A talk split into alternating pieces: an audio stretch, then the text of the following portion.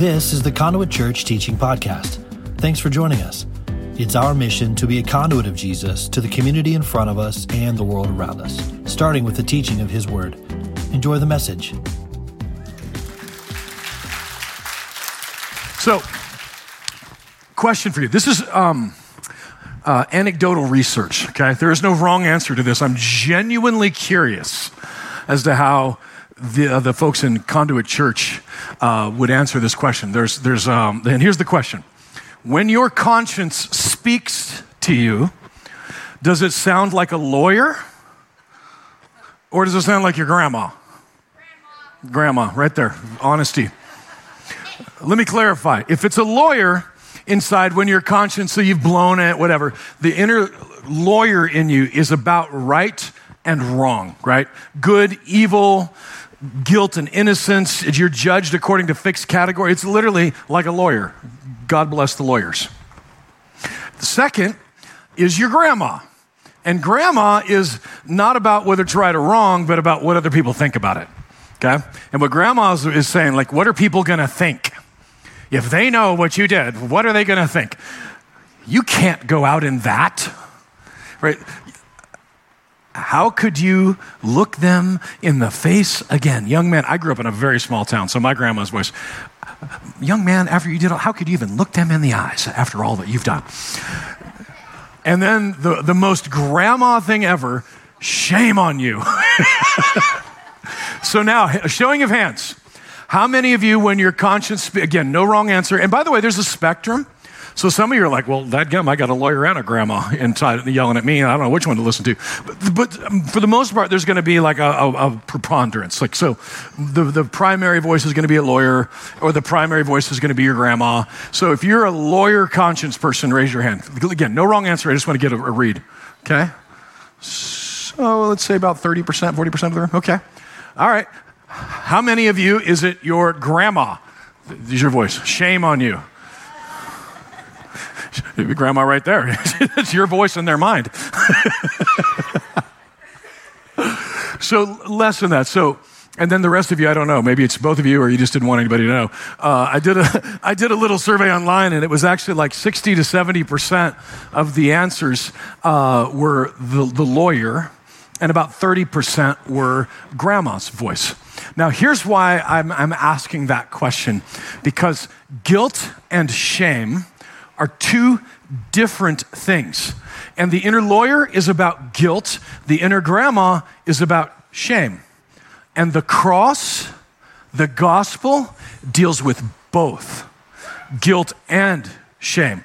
So if you turn with me to John chapter 19, verses 23 through 24, I want to show you exactly uh, how this plays out. I want to show you today that if you've got guilt or shame, the gospel deals with both of them. If you've got both of them, the gospel deals with both of them.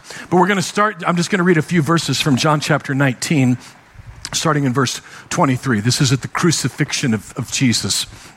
And when the soldiers had crucified Jesus, they took his clothes, dividing them into four shares one for each of them, with the undergarment remaining. Now, this garment was seamless, woven in one piece from top to bottom. Verse 24, let's not tear it.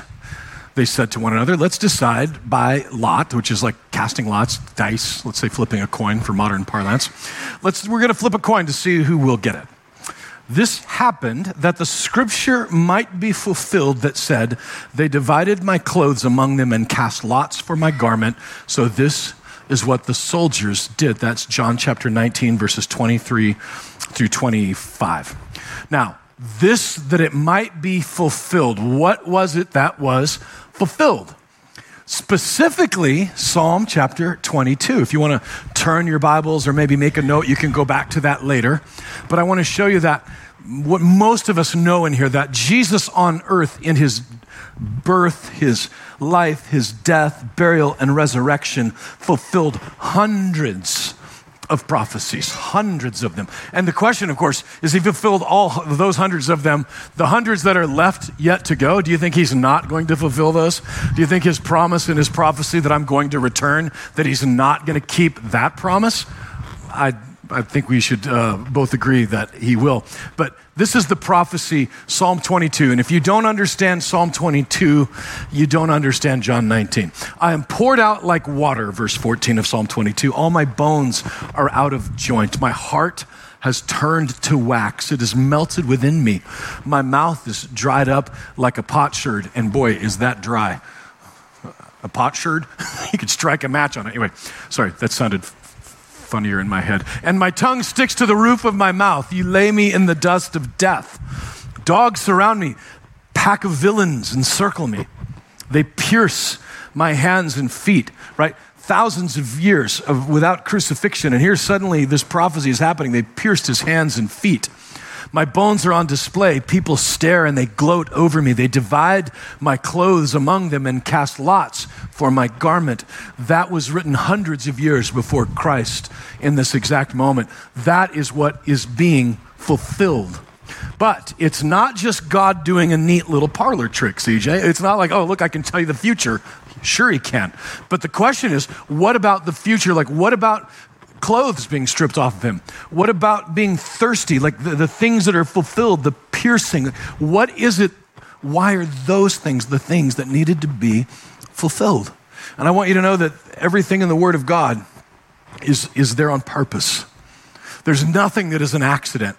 So it's not him doing just a neat little parlor trick, going like David Blaine on you. This is literally him saying, There is something about being stripped of his garments there's something about no bones being broken, that he was telling a story thousands of years leading up to the crucifixion, that in that moment, the fulfillment of it wasn't just the fulfillment of a prophecy, it's the fulfillment of you, the fulfillment of Christ's work for you. And when we start talking about guilt, shame, that's what's being dealt with here. Now, there's many more prophecies that are being fulfilled here. We're only going to deal with these three. But what happened on the cross, what, again, was about something specific. And specifically, it was about dealing with your shame, about dealing with your guilt, and about dealing with your sin. That is what was being fulfilled. It wasn't just some lucky day that they happened to be drawing, you know, lots for his clothes. There was something, a message that God wanted to tell us specifically about what the cross was for. So that's God's word that we've read. Let's pray as we approach his word that he might speak to us specifically and individually. Heavenly Father, would you give us wisdom this morning for all the inner lawyers and all the inner grandmas? For the guilt and for the shame and for the sin that causes it. Lord, would you give us wisdom and insight from your word this morning? We're so thankful for your goodness and your kindness. Lord, I pray that even in this room that your spirit is moving and changing people's lives. I'm thankful for our church families that are all over this area. Today, really, my heart, Lord, just praying for Jay, the church at Station Hill about to step out of that and fill in for Mike Glenn, the big shoes of Brentwood Baptist Church. But Jay's preaching his last sermon today at Station Hill. Lord, would you bless that church as they're making their transition? Bless Brentwood Baptist as they're making their transition. There's voices of truth all over, but that's one today that we just want to ask a specific blessing on them and a specific blessing on us here today. In Jesus' name we pray. Amen. When it comes to shame. We all deal with it. Everybody, literally everybody in this room. And we all deal with guilt. And it's caused specifically because of sin in our lives. And the cross deals with it specifically. And when it comes to shame itself on the cross, Christ was literally stripped, completely stripped of his clothing, hung pinned there, right? He couldn't move, completely exposed, completely vulnerable, and completely shamed. It talks about how they were mocking him. And the truth is, is you could walk by the cross that day and say, well, maybe he's guilty, maybe he's not. But you couldn't walk by the cross and say, yeah, that dude is not being shamed right now. The shame was real on him. There was no question about it. And the thing about shame, look, I mean, you guys are thinking, especially being around America, he's going to go Brene Brown on me. Thank you for laughing at that. I'm not, because long before Brene Brown went, pl- uh, whatever, platinum? No, not platinum, viral, sorry, music business, went viral with her TED Talks, the Bible was dealing with it specifically. The Bible was written in a culture that actually was way more about the inner grandma than it was about the inner lawyer. It was an honor shame culture. Now, if you don't know what an honor shame culture is, if you go back to 1946, America didn't know either. America, for the first time, Western powers were taking their military mechanisms uh, in a guilt and innocence culture against an honor shame culture called Japan. And we were completely befuddled. We didn't understand kamikazes at all. There was no wheelhouse in a guilt innocence culture for what would drive someone to literally fly a plane into their own because it's an honor shame culture. We didn't know that. So they, uh, the Pentagon hired this lady named uh, Ruth Benedict. She did a, a study that to this day is still talked about, about in fact, the book, uh, it's really, I don't recommend it. It's a dense read and not all that helpful. But what she did do back in 1946 was for the first time identify, at least to Western ideas, the difference between honor and shame and guilt and innocence. And Japan, most Eastern cultures, including the Middle East, are honor and shame cultures. Now, the difference between guilt and shame is let's not go Brene Brown on this. Let's go Ruth Benedict. Guilt is about what you feel inside of you. Whether I did something wrong, I am guilty, I feel guilty about it, is about inside of you. Shame is about outside of you. Shame is what other people think about you. And that is what, what's why I was talking about. They mocked him, they threw things at him. And, but here's why it's important that in our culture not to completely focus on guilt and innocence in a culture because in America, we are currently in the process of changing from a guilt and innocence culture to an honor and shame culture, and the internet is in the middle of all of it.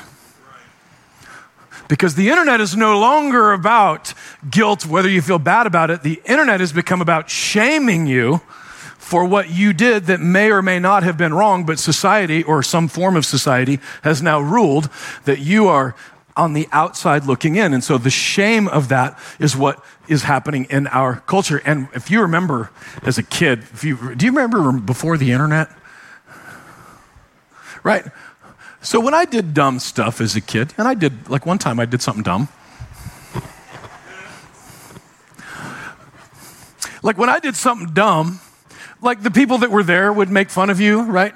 the people that would uh, that, that, saw it happen would, would whatever but i didn't have to go home and look at my phone and see the constant barrage of shame continue if you're a teenager in this room hear me say that's not normal.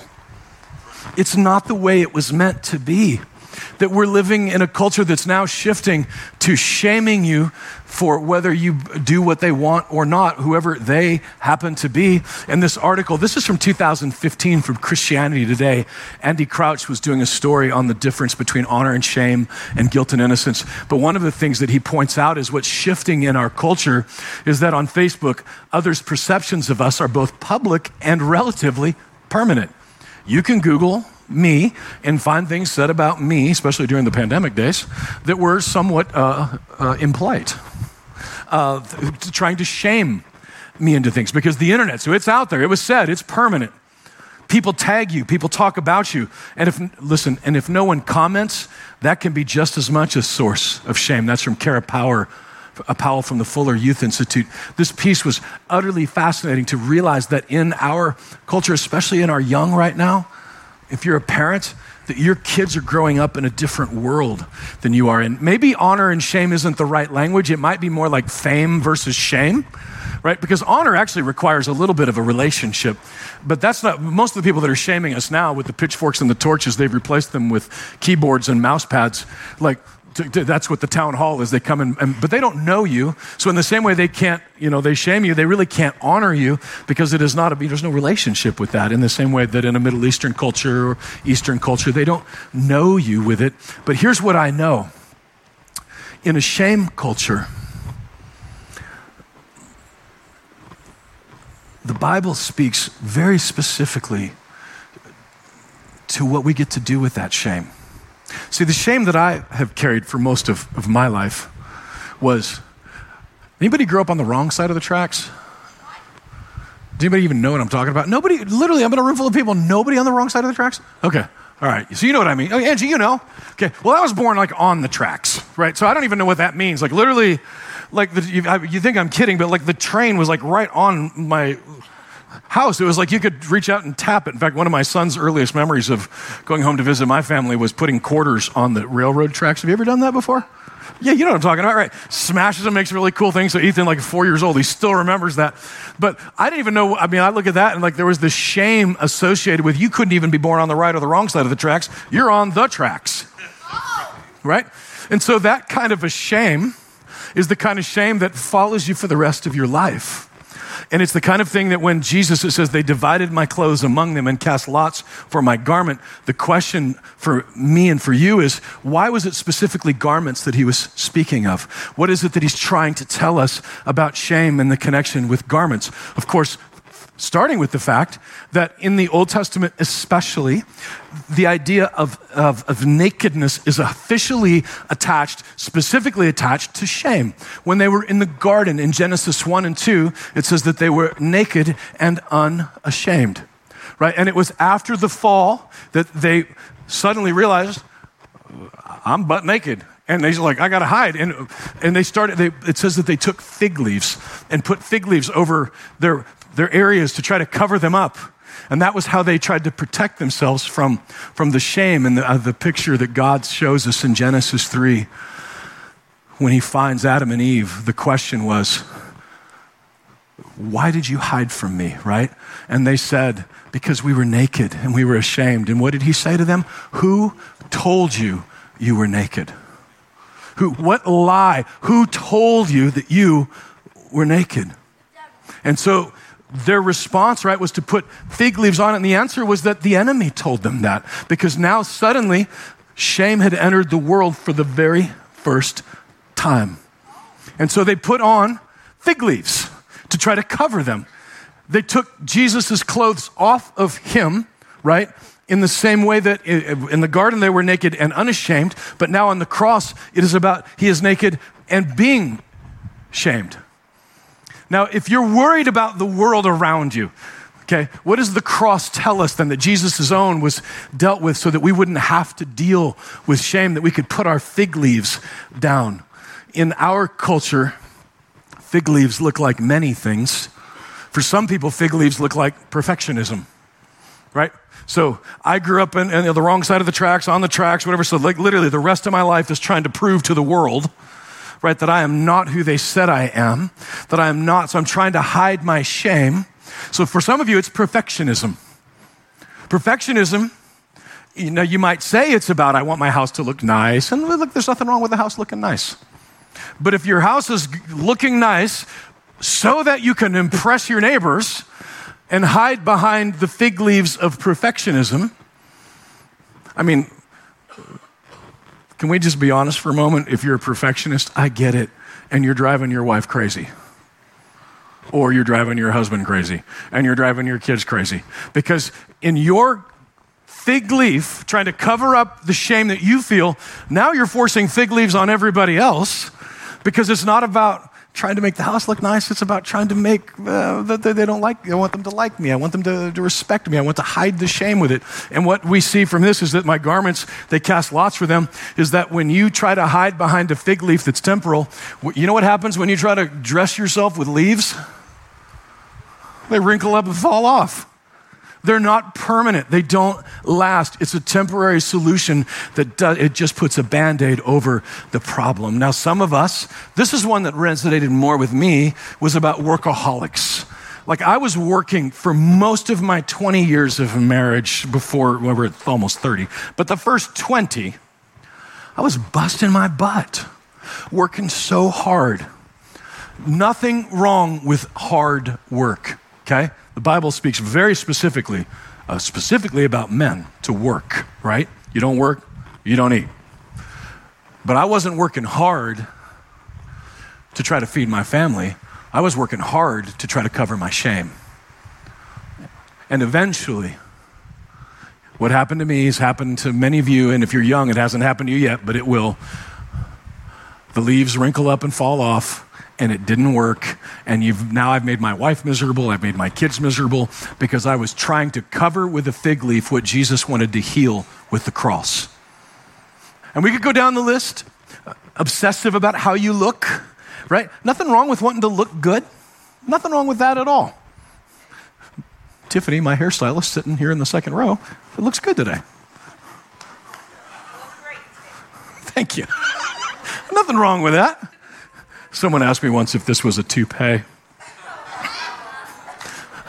Was like, if I was going to buy hair, I would buy something a lot better than this. Like, I got, you know, this story. Anyway, but nothing wrong with wanting your hair to look good. But if the way, that, if you're trying to look good is literally about trying to cover your shame, do you see where I'm going with this? I could go down the list of things, especially in Middle Tennessee.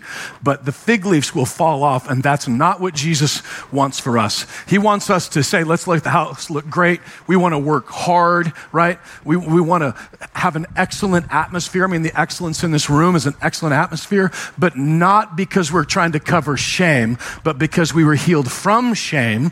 And because we're healed from shame, we can have an excellent house. We can work hard. We can do all that, but we're not killing everybody around us because we're not doing it with fig leaves that are going to wrinkle up and fall off. It's with the gospel. They took his garments away from him so that we could be clothed with his garments. Isaiah 61 refers to them as the garments of salvation. Shame is something that God says, yeah, you've done something wrong, and there is shame attached to it. And shame is an actually a reasonable response to some of the things that we do. But if we're going to live in a culture that bases our entire lives on honor or shame, on being canceled or being not canceled, that's not the gospel. And I don't know if you feel it in our culture right now. If you, if you own a business, like, you know, Dave, you own a business and it's online and there are things that you believe and you say that you're trying to, you know, with your company alive. And there are things that if you say out loud that you believe, there's a solid chance that the mob is going to come for you, right? To try to shame you out of it. That's not a culture we want to live in. And if you are a young person and don't know just know that this is the ultimate opportunity for you to say, that's not the gospel. It's not the way that Jesus meant it to be. That's not the world I want to live in. It's not the world Jesus created for me to live in. Why would we not? Turn to the cross, turn to the Jesus that was stripped away of everything so that we could be clothed in his righteousness. He dealt with our shame at the cross. It doesn't matter what the world around you thinks. Let me say it again. It doesn't matter. A little trick that someone told me a long time ago was if I'm going to accept negative things from people who don't know who I am, that's just a shame train. Do I need people speaking the truth in my life? 100%. And I have them, and they get to speak very truthfully to me. But I'm only listening to people who have an investment in me and know me, not some nameless shame mob. It's only those who have the right because they've earned it, because they love and they are, they've proven they can be truthful. Everybody needs a team like that. We don't need fig leaves to cover our shame. We need a team of Jesus people to raise us up out of it. I've said it a million times. I feel like the gospel is not shame on you, the gospel is shame off of you.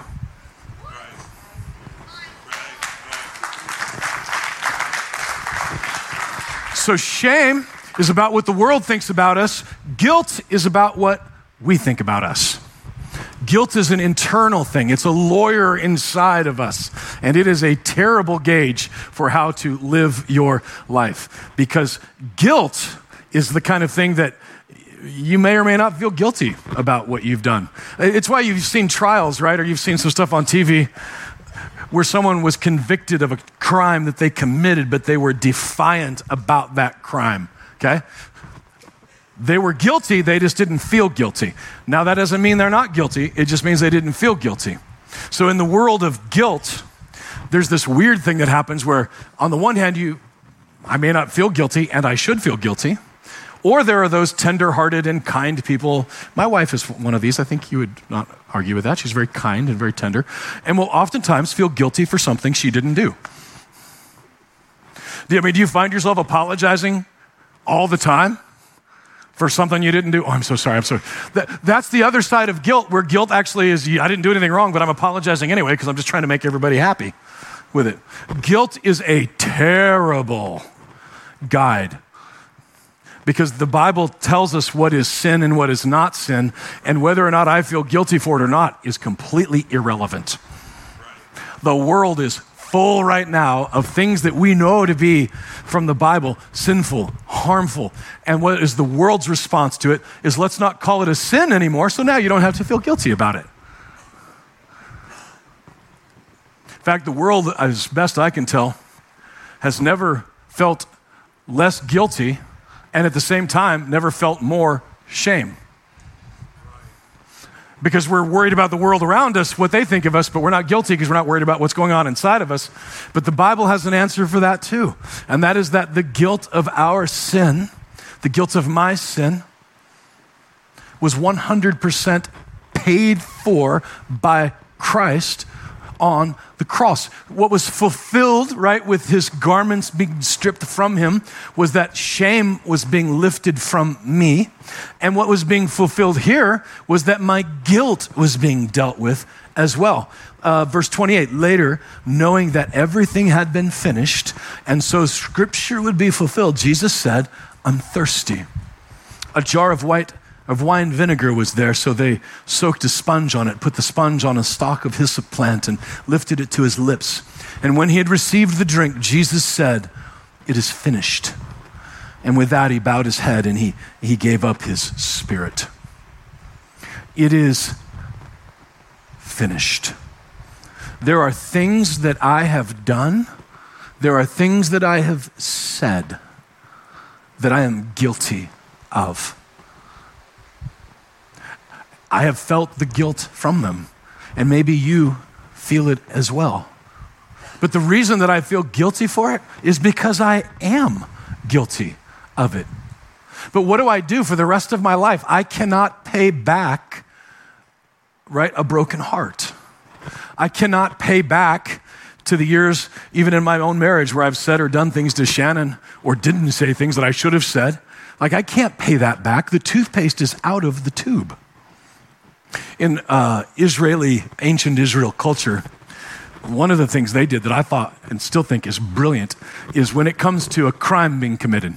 If, if they like steal, let's say, Marshall, they stole your bike, okay? Stole your motorcycle. Let's say stole your, your car. Let's give it a big one. Now, if that person is caught, unless they're in San Francisco, they're going to go to jail. California jokes are still funny. They still got legs. Um, they're going to go to jail. But Marshall doesn't have his car back. They're in jail, but the car is gone, especially if they drove it into a wall or destroyed it. In ancient Israel, the way that their criminal system worked, they, do you know they didn't have jails in ancient Israel? And they didn't have jails because if you took his car and you broke it, let's say his camel, let's go back a few thousand years, and he killed the camel, they would make the person who was guilty of that crime go and get him a new camel to replace it to try to pay back what he, he did because there was a camel for a camel, or as they called it, an eye for an eye, right? The, the, the, biblical idea of justice is to replace what was taken or destroyed with whatever was t- taken or destroyed, to replace it. But how do you replace a broken heart?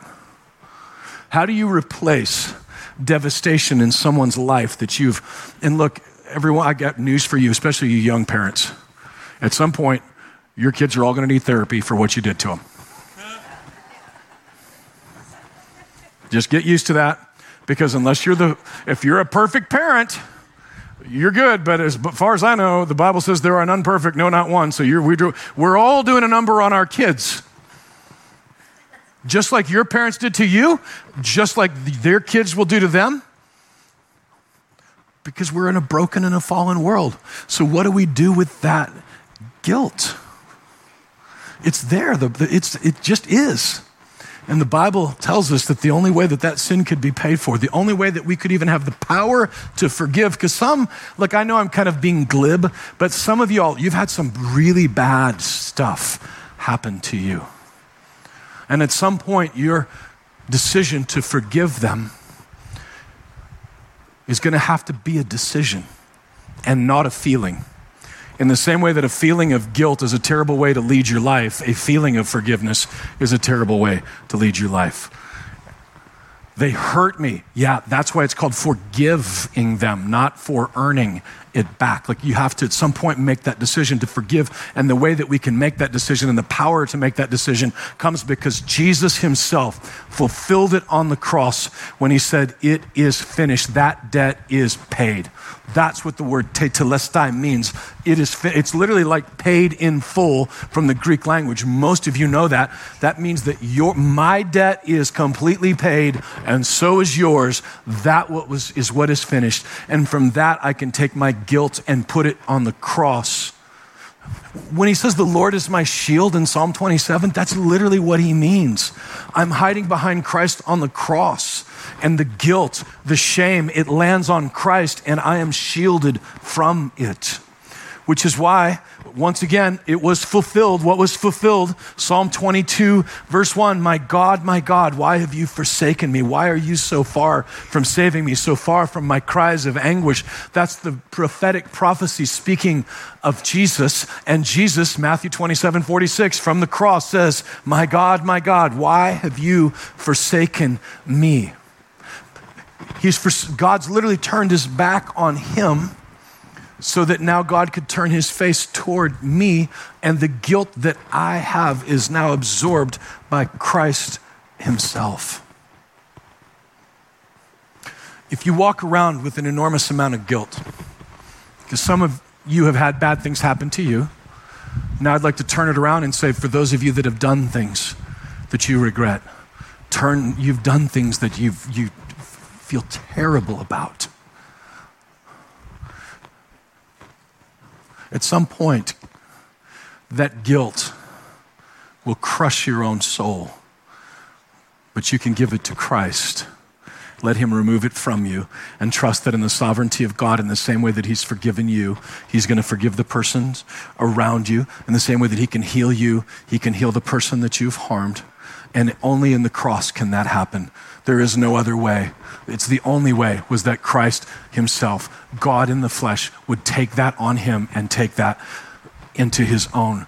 Now, the last one is this sin. So it deals with our guilt, right? The guilt is what's inside of us about ourselves, deals with our shame, which is what the world around us thinks about us. Again, honor and shame culture, that's becoming more and more. In fact, I'm curious if we were to do the kids versus the adults, how many inner lawyers there were from kids versus how many inner lawyers there are from people my age, I would bet that the inner grandma is way higher when it comes to a younger generation because they're being raised in an honor shame culture, not in a guilt and an innocent culture. But here's the thing it was the sin itself that causes both the guilt and the shame that has to be dealt with. And here's the power of the cross. This is what was fulfilled with Jesus. It says here that uh, in these last few verses that uh, at, at that moment of, uh, of when he says it is finished, tetelestai, that he gave up the ghost, right? His head went down. And at that point, it was getting close to Sabbath. The sun was going down. And so they didn't want to have to carry the bodies the next day. So they wanted to make sure they're dead. And the way that Romans would make sure that the death was final, that they were dead, is they would walk uh, to, to, the cross and they would literally break the legs of the person hanging on the cross. They could no longer support their weight and they would suffocate. So they come to the guy on the left and the guy on the right, they break their legs, but they come to Jesus and in the middle, and he is already gone. And so the Bible tells us that instead, they're just going to make sure, right? They're just going to make sure he's gone, like Darren and an armadillo in the backyard. So they take a spear to ma- just make sure. And from his side, it says blood and water flowed. The pericardial fluid around his heart had ruptured. He literally died of a broken heart. And when that happened, what was fulfilled was this Exodus 12 46, the Passover lamb that the moment of when the Lamb of God, what did John chapter 2 say about Jesus? John the Baptist said, Behold, the Lamb of God who takes away the sins of the whole world. And so when a Passover lamb was chosen for Passover, and to this day, they're to be perfect, flawless, white, spotless, clean, and do not break any bones. Exodus 12, 46, Numbers 9, 12. No bones were broken. Psalm 34, 20. He protects all his bones. Not one will be broken. Why does that matter? Any anatomy students in here this morning? Where is blood created in the body? In the bones, in the marrow. A broken bone means a broken flow of blood. But because Christ's bones, the Passover lamb, was perfect and not broken, it means that for my sin and your sin, there is no shortage of blood to wash it clean. Perfectly forgiven. Not one drop is wasted, and in perpetuity, while the blood of the Lamb, in the blood of Jesus, no bones will be broken. That was what was fulfilled. Your shame being covered is what was fulfilled. Your guilt being erased is what was being fulfilled. And your sins being 100% washed away by an unbroken flow of perfect blood for you is what was fulfilled with Christ on the cross. And that is what was fulfilled. Not just a prophecy, you are what was fulfilled because he had you on his mind you specifically on his heart and on his mind. DJ, he had you on his heart and on his mind. It wasn't just some mindless whatever.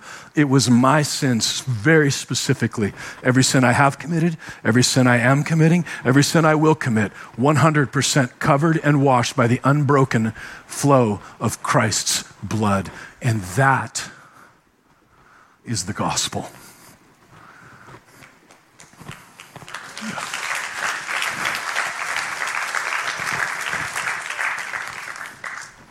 Stand to your feet. I want to pray for you. I guess y'all are missing the game anyway, aren't you? Yes. Does any of you California people even care about the Titans? You're going to have to if you're going to live here. I'm just saying. They're going to. I don't care, but I have to care because, anyway. Gang, in a guilt and a shame, or I in a guilt and an honor, sorry, in a guilt and an innocence culture, in a shame and honor culture, the gospel speaks to both of those. And if you are sad about the way that our shame culture is taking over right now, can I just encourage you to say that I think that the shame culture is what is going to cause a huge revival in our country? Because looking around, everybody's canceled. I'm canceling you, you're canceling me, we're all getting canceled together. There's no shortage of cancellations. At some point, you're looking at the promises of this honor and shame and going, this is not a sustainable way to live. It's why God didn't set it up like Islam set it up about honor and shame. It was about it is finished, not about it is just getting started. Walk out of here today with that in your hearts and in your minds. Heavenly Father, thank you. I have so much in my life to feel guilty for, so much to feel shame about, but I can take it to you and be clothed with the garments of salvation, Isaiah 61, not with the garments of my work and my perfectionism and my workaholism, but with the garments of praise, the garments of salvation, clothed with your righteousness. You took my sin so that I could take your righteousness. And from that position, we can work hard, we can do excellent things, we can change the world, but not out of shame and guilt, but out of love and acceptance.